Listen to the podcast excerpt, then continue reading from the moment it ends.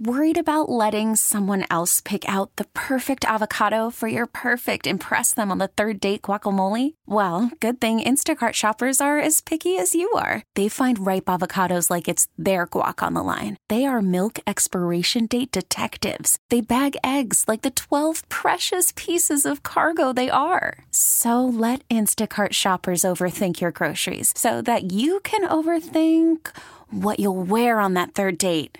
Download the Instacart app to get free delivery on your first three orders while supplies last. Minimum $10 per order, additional term supply. All star closer, Kenley Jansen, we have a question. What's the best podcast of all time?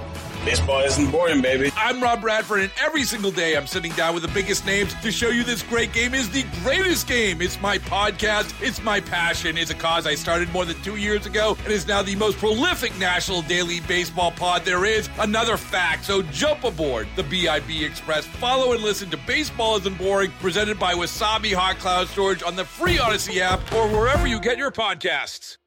Some car companies have been around for over 100 years. Pretty impressive, but none of them even come close to Peugeot. With Automotive Insight, I'm John McElroy. Ford, Fiat, BMW, Daimler, and General Motors have celebrated their 100th anniversaries. That's amazing because very few companies survive for 100 years, but they ain't got nothing on Peugeot. On September 26, Peugeot will celebrate its 210th anniversary. The French company was founded in 1810 when it started making hoops for women's skirts, which was all the rage back then. It started making cars in 1889, and it's still going strong today. Peugeot, of course, is the company that's going to merge with Fiat and Chrysler, and while both of them have great heritage, they can't trace their roots back to when Napoleon was still the emperor.